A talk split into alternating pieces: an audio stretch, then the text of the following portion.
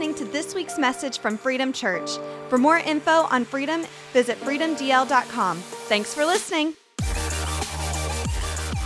We are um, the, in the last week of a series called Grow Up. And uh, uh, today is going to be kind of one of those situations where I almost wish that we would just do a whole other month of it because there's so much to this spiritual maturity. And I mean, unless God changes his mind about what's next, then, then we'll see. But Today, what I want to do is I want to talk to you about some things that I've noticed in my 25 years of being a pastor um, that are some areas of immaturity, spiritual immaturity in people's lives, that if you don't address them, like let me just lovingly say this as a, as a pastor and a friend, if you don't address them, your life is going to be chaos. And we see that a lot of times in people's lives. You know, um, I've noticed several areas where spiritual maturity it, it, it matters the most.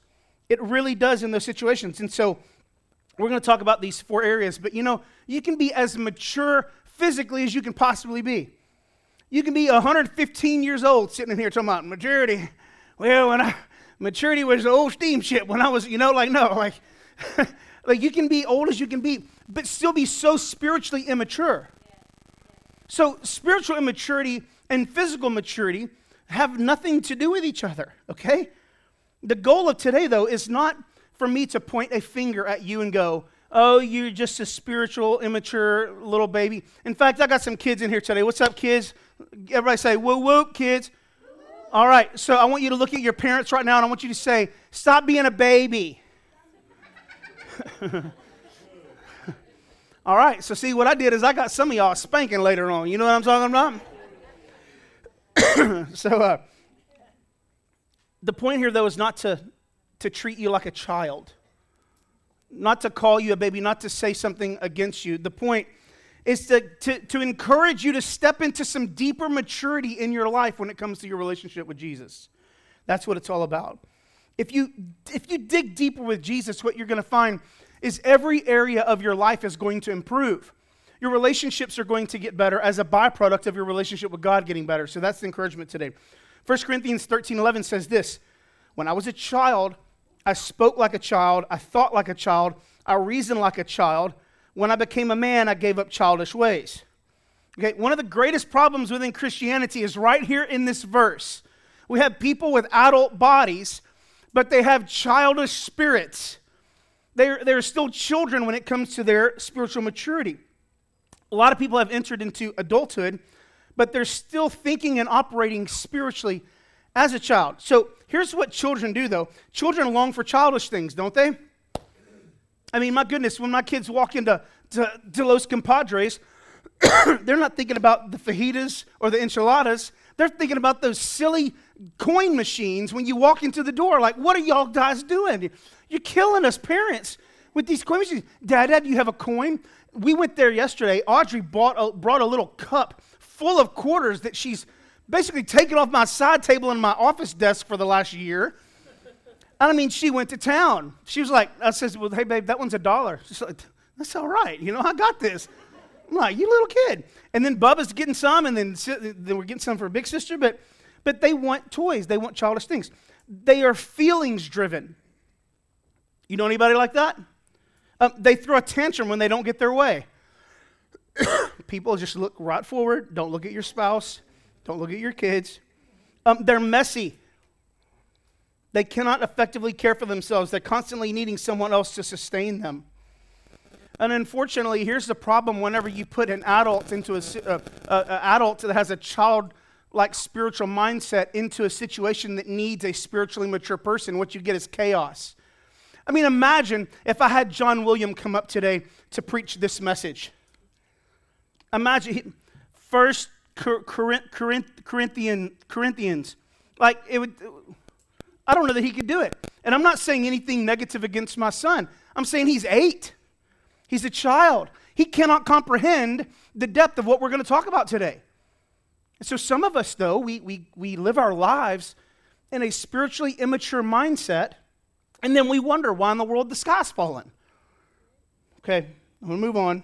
Um, I have Tony um, somewhere. I don't know where is he in here? No, he, he was going to be at the back and do like this, just in case I was getting too rough and too aggressive. So, Brandon, you might have to do that for right now.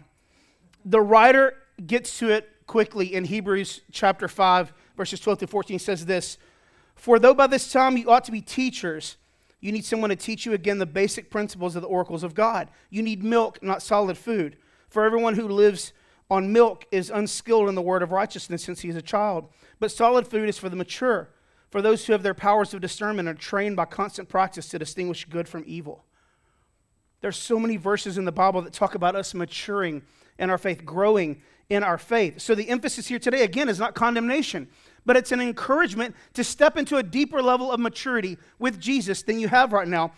He wants you deeper, He, he wants you to the place that He planned since the beginning of creation. So here's a really good question to ask yourself What am I entertaining right now that's causing my spiritual growth to be stunted?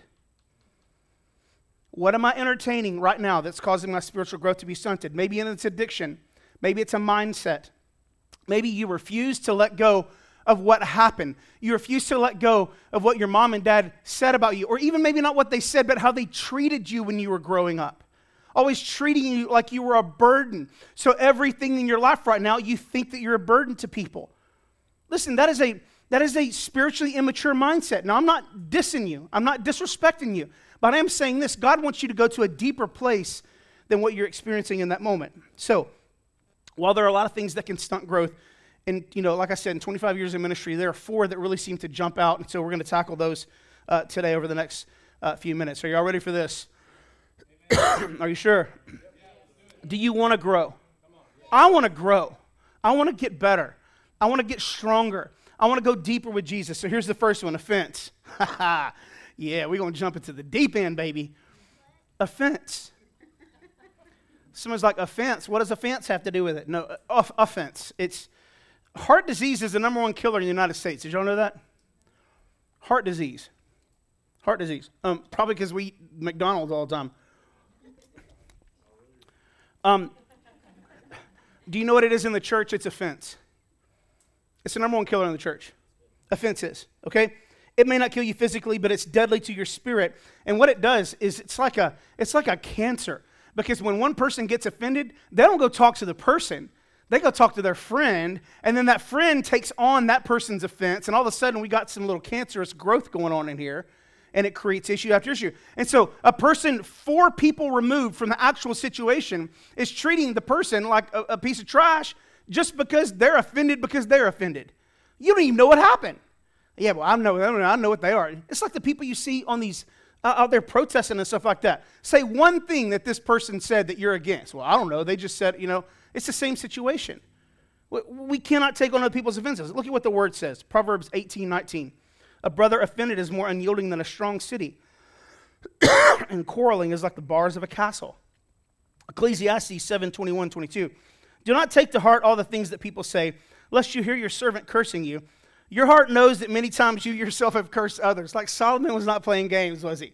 Solomon woke up one morning and wrote that and said, I'm choosing violence today, all right? Proverbs 19:11, good sense makes one slow to anger, and it's his glory to overlook an offense. Isn't that interesting? Glory. That's an interesting word right there. If you go back and look at that word, it means boasting in something worthwhile. So uh, that same word is used in a couple other places. Like one of them is when a father's talking about his children, that he, he, he glories in his children. Um, another one is gray hair to an old man, it's his glory. It, it's what happens when out of maturity you overcome. Doesn't that change that? Uh, read that statement again. It says, glory to overlook an offense. What if I said it like this? Um, it's your opportunity to boast in the fact that you're mature enough to, to overlook what somebody's done to you. I don't know if I can. Because it was fresh to me, not in the notes. But uh, again, let's say it again like this, okay?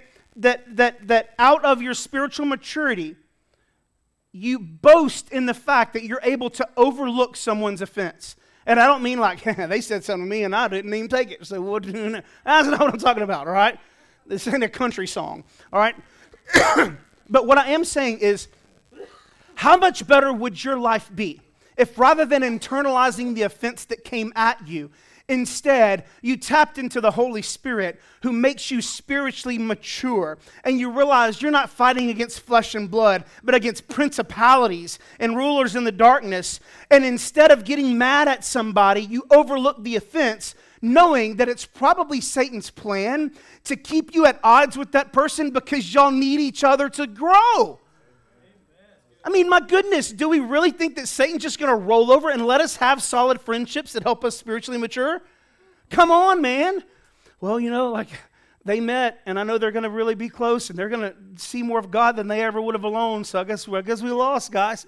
No, Satan's plotting right now your demise in that friendship. Joseph had a reason to be offended, didn't he? You remember Joseph? Y'all know this story, right? He was his father's beloved son coat of many colors, that guy, um, his brothers hated him. Like legit hated him, okay? Um, he dreamed these big dreams, and then he, he was crazy enough to tell his brothers and his father these dreams. Kind of kind of had a big mouth when he was young, you know what I'm saying? Like, hey, look at me, that kind of situation. But then his brothers plotted to kill him, so they dug a big hole, and they decided not to kill him, so they just dug a big hole and they put him in the hole. Slavers came by, found him, grabbed the dude, took him to Potiphar's house, sold him, into, sold him into slavery in Egypt. Then Potiphar's wife was like, oh, he cute. And so all that happened. And so he got thrown in jail, even though he didn't do anything wrong. And when he was in jail, he was there for years. remember the cupbearer? He was like, oh, yeah, man, I'll remember you. Interpret these dreams. I'll remember you, whatever. No, he forgot him. And then finally, finally, he goes before Pharaoh. He was lied on, taken advantage of, forgotten by the cupbearer. He had every reason to be offended. But read this, like read this right here when his father passed away. Genesis chapter 5, 15 through 21. When Joseph's brothers saw that their father was dead, they said, It may be that Joseph will hate us and pay us back for all the evil that we did to him. So they sent a message to Joseph saying, Your father gave this command before he died. Say to Joseph, Please forgive the transgression of your brothers and their sin, because they did evil to you. And now, please forgive the transgression of the servants of the God of your father. Joseph wept when they spoke to him. And his brothers also came and fell down before him and said, Behold, we're your servants. But Joseph said to them, Do not fear, for am I in the place of God? As for you, you meant evil against me, but God meant it for good to bring it that many people should be kept alive as they are today. So do not fear. I will provide for you and your little ones. Thus he comforted them and spoke kindly to them. Come on, man. Uh, when we, when we take on an offense, we judge people. We put ourselves in the place of God and we cast judgment upon them. But here's the truth offending you is their fault. It's their fault for doing the thing that was offensive. Luke 17 1. It is impossible that no offenses should come, but woe to him through who they do come. Okay? Offending is their fault. But listen to me. Hear me now. This is the spiritual maturity part. Being offended is your fault being offended is your fault.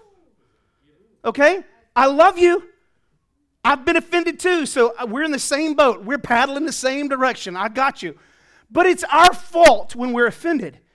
Colossians 3 12 to 13. Therefore, as the elect of God, holy and beloved, put on tender mercies, kindness, humility, meekness, long suffering, bearing with one another, and forgiving one another. If anyone has a complaint against one another, even as Christ forgave you, so must you also do. What if, while their offense was designed to destroy you, your unwillingness to be offended created an opportunity to see people saved? We'd have thought, you know, if they wouldn't have done what they did, then everything would have been cool. No, if you wouldn't have been offended, everything would have been cool.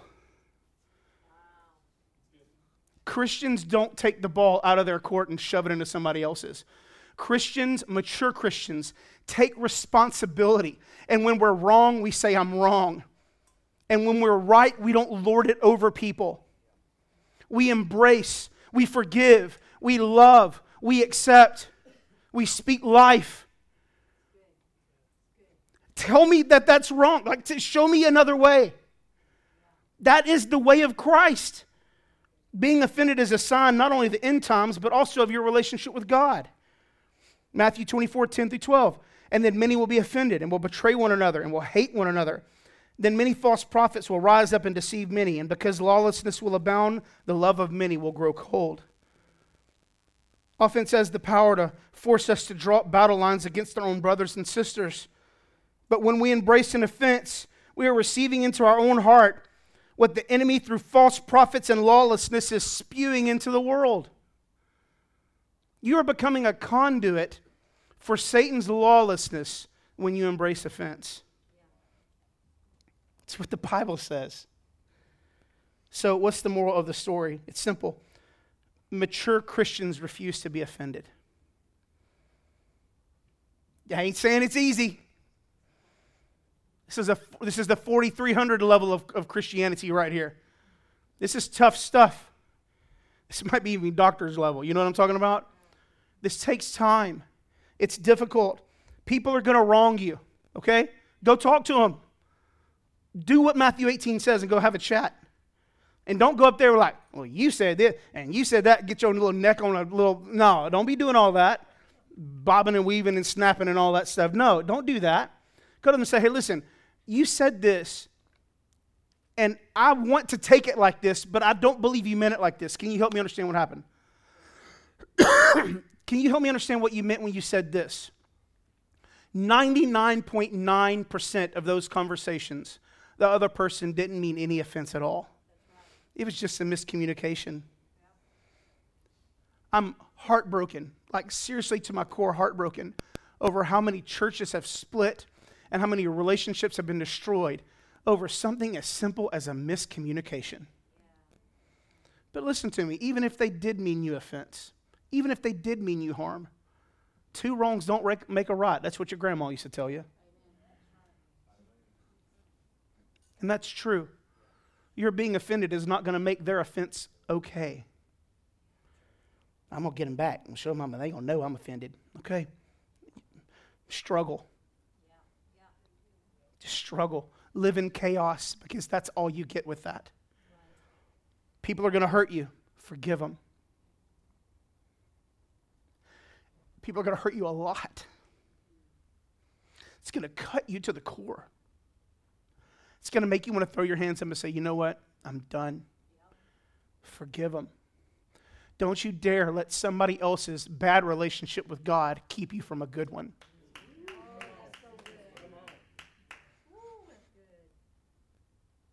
God is not going to ask you how much you loved him based on how much somebody else loved him.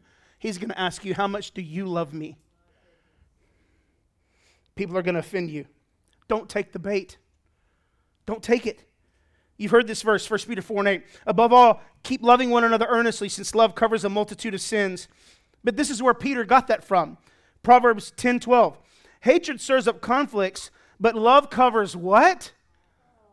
All offenses. Wow. A spiritually mature person will use an offense as an opportunity to act out in love, not as an invitation to act out in hate. Offenses are just stumbling blocks designed to trip you up. So you need to understand the scripture. That leads us to the second one. It's this. First one was offense, second one is understanding scripture. Psalm 119, 165 says this Great peace have those who love your law, nothing can make them stumble. Imagine this. Imagine knowing the Word of God so thoroughly that you've gotten a full understanding of who God is, as full as you can get on this side of heaven.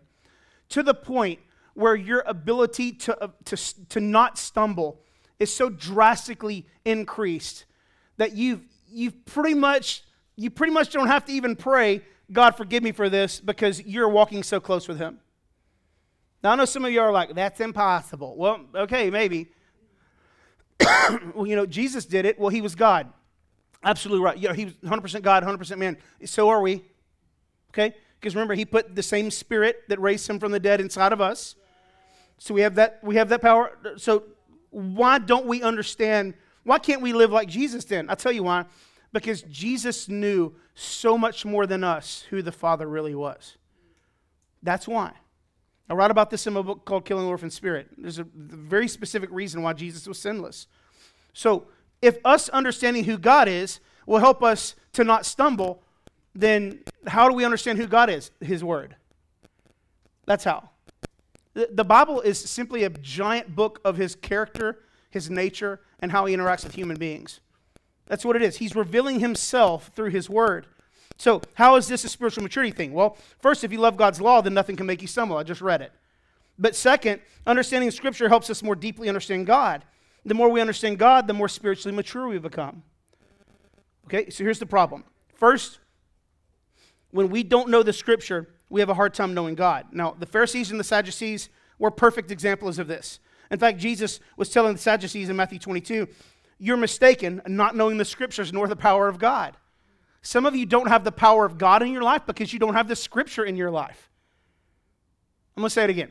Some of you don't have the power of God in your life because you don't have the scriptures in your life.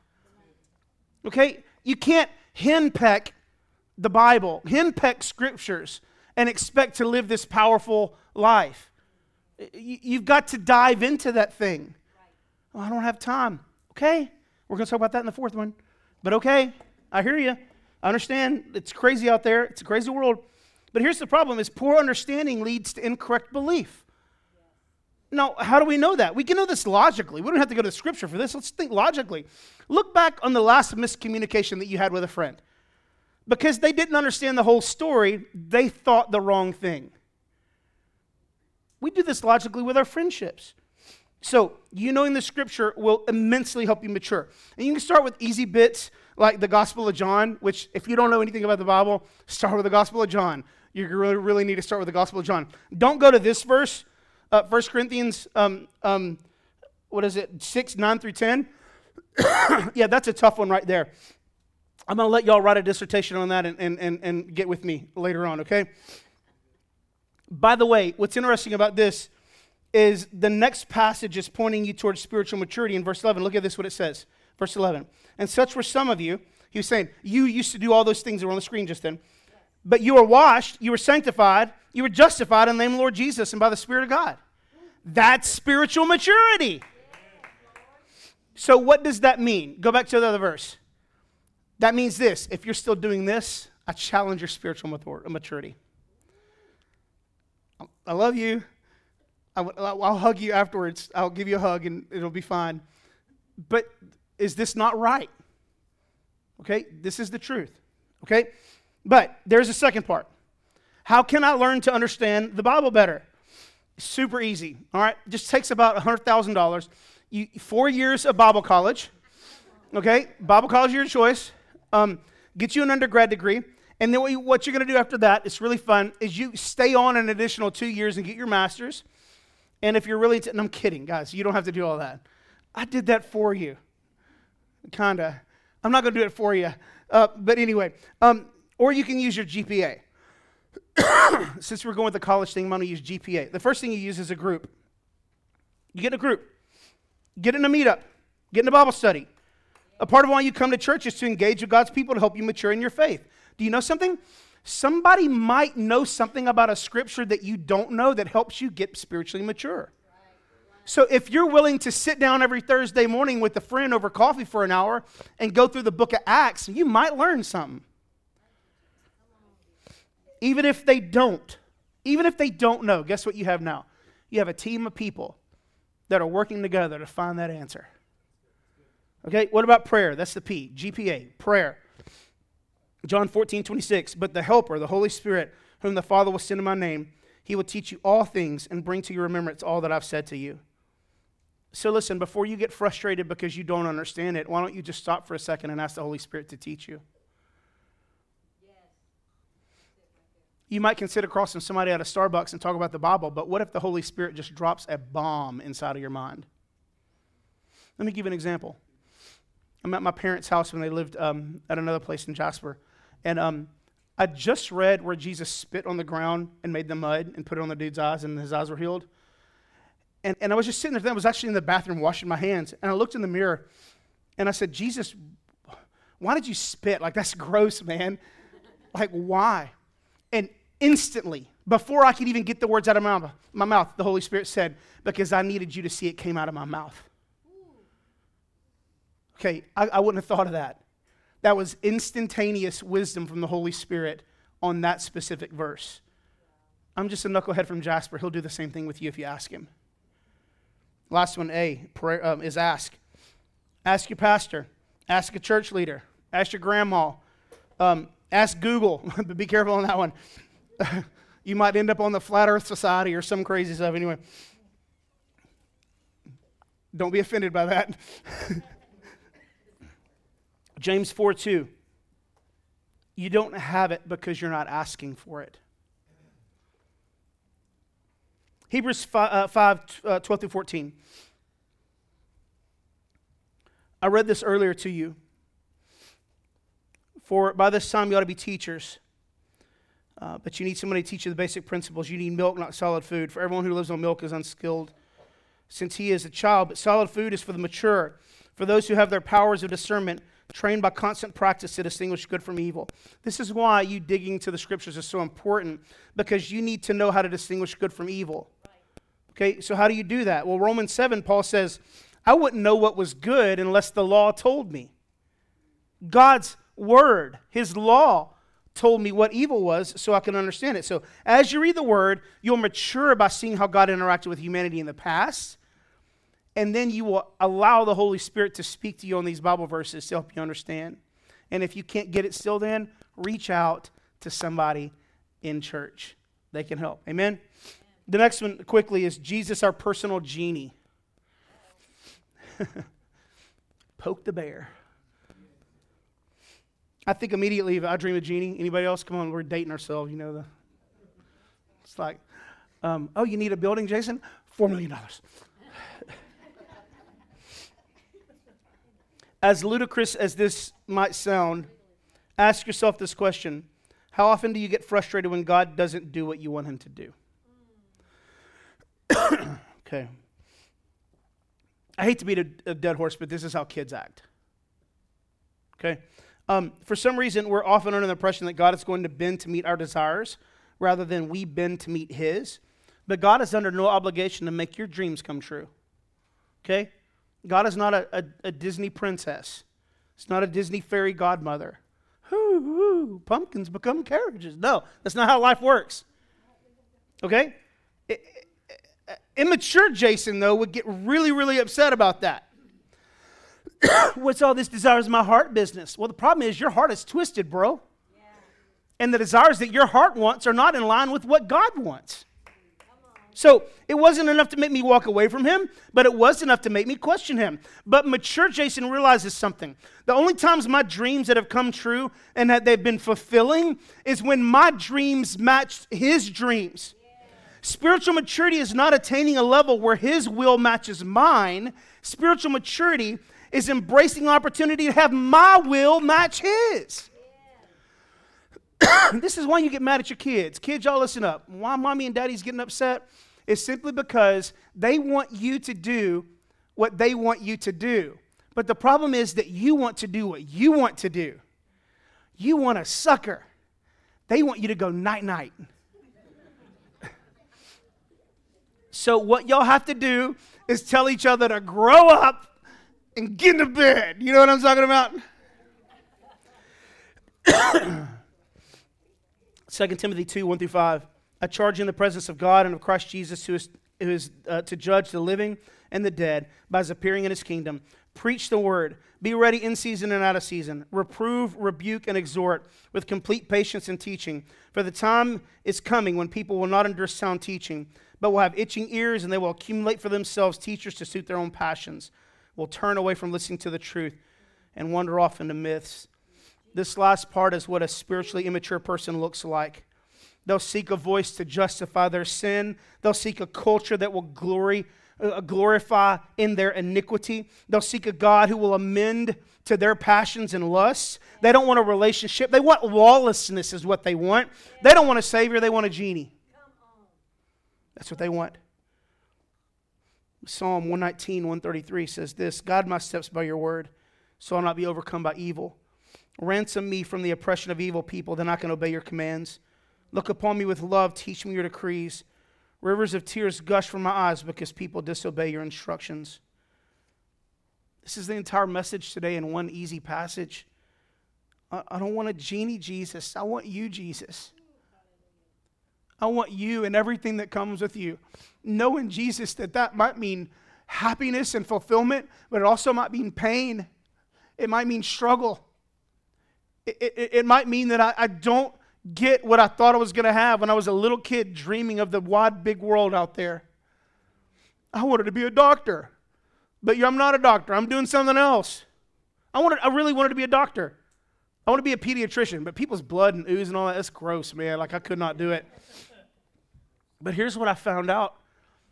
Here's what I found out is maturity for me was putting away childish dreams and embracing his plan. That's what spiritual maturity was. And God's calling all of us to do that. And sometimes it's a grand, wide scope, but sometimes it's very specific to a situation you're in right now. Let me give you an example. Um, your car is perfectly fine, but you really want that new one. And you probably could afford it, but it's going to put you in a little bit of a bind. So, what you do is you follow your feeling, you go ahead and sign that note for another 10 years. Rather than being content with what you have. This kind of hit me. The reason I'm using this specific one is because when Monique and I took the camper out last, uh, the first time a couple weeks back, um, she said, Is the truck able to pull it? And I'm like, Yeah, the truck will pull it fine. And she's like, You sure you don't need a bigger one? And I was like, Hey, I got to keep mama happy, right? Ain't that the rule, boys? GMC 2500 Denali. How you doing? so I went over to Texan GMC where I bought my truck. I'm just looking around.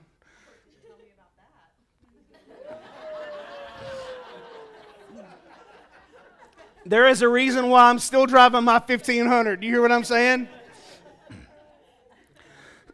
I don't need $80,000 worth of. My goodness. The better you understand Scripture, the more you realize He's not a genie. And there are a lot of things about us that need to change.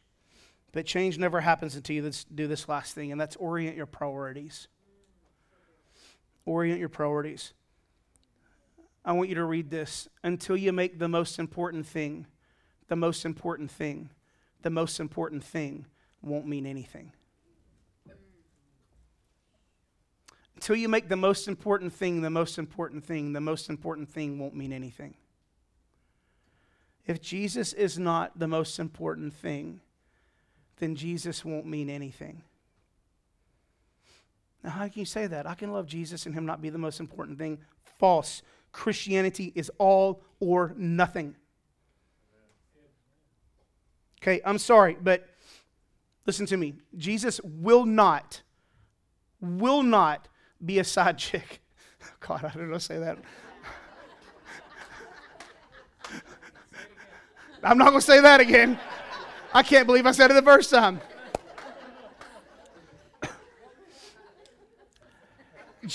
God, I'll, in nomine Patris Filii Spiritus Sancti. but, but, come on. Seriously. How many of you wives out here are perfectly fine with your husband having another wife? I'm going to tell you right now, husbands, ladies, y'all ain't got to worry. All right? Because one wife is enough, boys. Come on. Amen. Salud.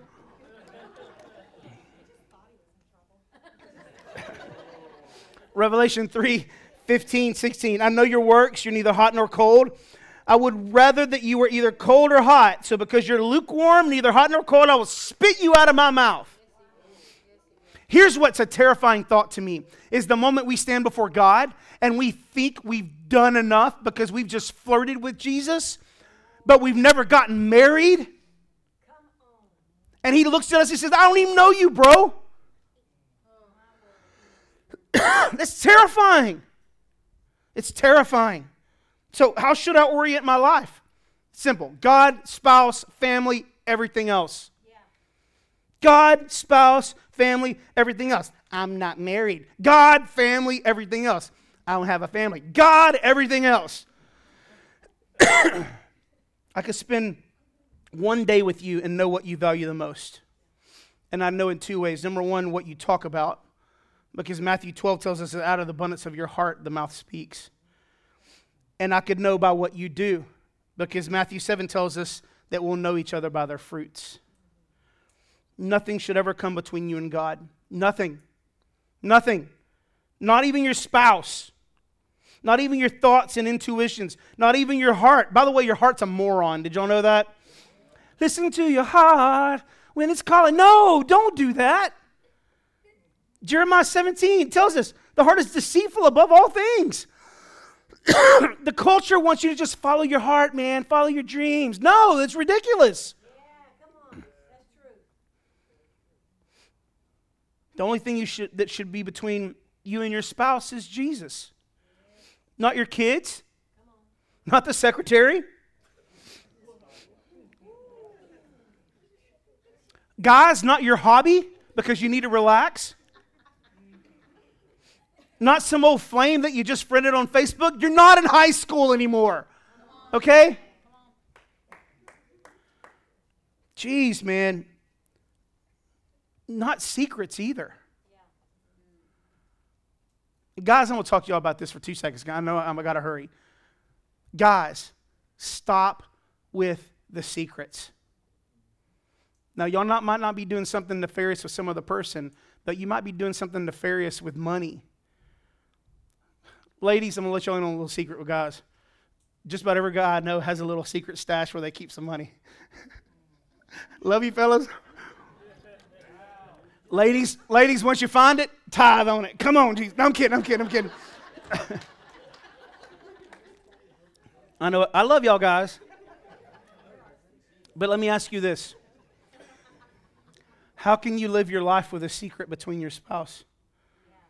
No secrets 2023.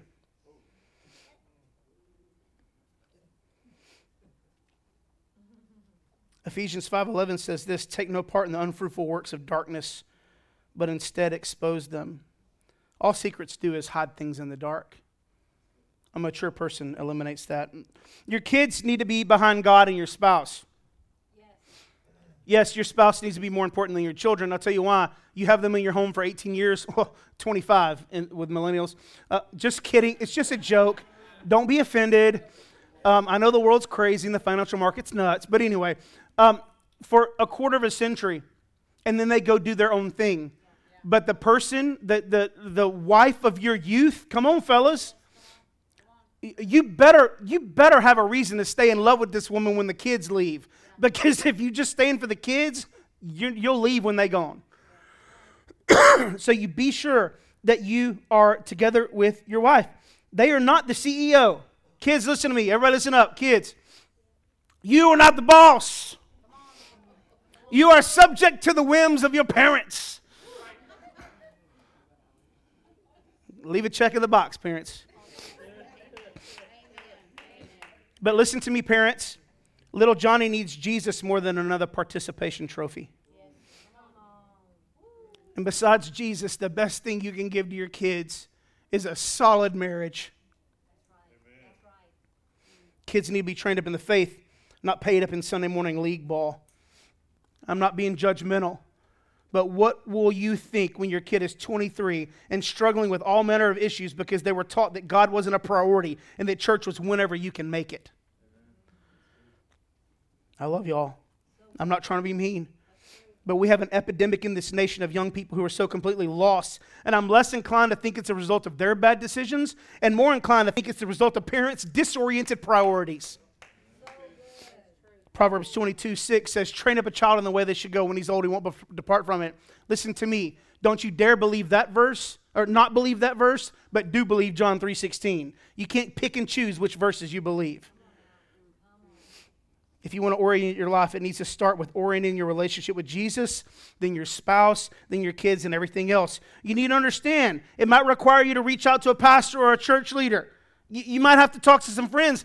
You might have to talk to a therapist. It's fine. Okay? If you say you don't need any of that, then just continue on enjoying the same level of dysfunction and spiritual maturity that you're living in right now. Knock yourself out. But if you want to see change, you have to be willing to change. And that might mean change your methods, change your inputs, change your thought patterns. You just might have to change everything. And a mature athlete says, I'm tired, but a mature one says, whatever it takes. I'll never forget Sam Smith was a baseball player I played with in high school. He went pro with the Colorado Rockies. every morning before he came to school, he hit 500 baseballs. Every morning. 4:30, his neighbors all they heard was dink, dink, a baseball bat hitting a ball. It's dedication. That's the dedication it takes for you to be the level of Christian that you want to be. Okay, and the last thing is this the eternal should always take precedence. Always.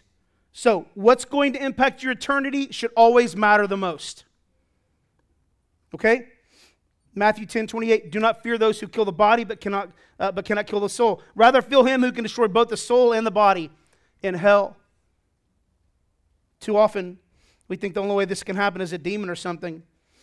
But it can be something that seems good, but that causes you to stray. Too often, Satan uses what we deem as insignificant simply to derail us. So, why am I being so aggressive about this today? It's because I'm a big meanie. That's it. It must be a life or death situation, right? For me to talk this rough about it. But no, it's worse. It's an eternal situation. Okay, that's the problem. So, when we stand before the throne, we better be mature. we better know Jesus. Now, listen, if you got saved, if you get saved today or got saved yesterday, and the rapture happens this afternoon, you're, you're good. You're good. Don't worry. You're good. But if you've been saved for 25 years and you're still struggling with the same stuff, can I tell you something? With all the love in my heart I can muster, grow up. Grow up. It's time to mature. Will you pray with me for a moment?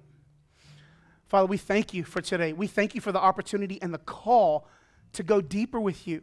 We thank you that you're inviting us to that, Father. And so, right now, across this room, God, there are some decisions that need to be made. Somebody might need to just jump in for the first time and say, I'm all in with you, Jesus. I, I, I receive you as Lord of my life. I'm putting away all these silly, idiotic thought processes and ideologies and maybe even other religions that you've toyed with. But I'm saying yes to Jesus and I'm all in today.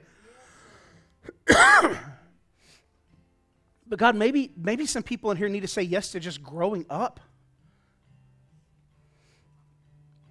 So, church, I want to ask you this what do you need to do today to start maturing? Maybe you need to just go all in with Jesus. Maybe you need to answer the question what's holding me back from growing? Maybe, maybe we just need to come and bear it all on the altar. I don't know what it is. But whatever it is, I'm inviting you to do that today. Father, I thank you for these people. God, and as our prayer team comes in this moment, God, I pray that you would speak to us specifically about what we need to do.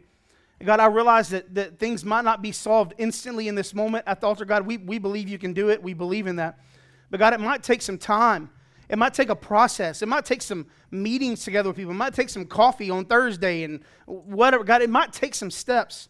God, I'm asking you to give your people the courage to take the steps they need to take. We, Jesus, we love you. We thank you so much we thank you that you've called us to be more mature than we are today. God, you're not asking perfection. You just want us to be one step better than we were yesterday. And God, we embrace that and we thank you for it. And it's in Jesus' name I pray. Amen. At Freedom, we want to help you have authentic relationships with God and His people, to have real experiences with the Holy Spirit, and to find lasting freedom. If the Holy Spirit speaks to you through this message, or if you want to make a decision for Jesus, please reach out at freedomdl.com/connect. For more info on Freedom, including service times and location, visit freedomdl.com. Thanks for listening.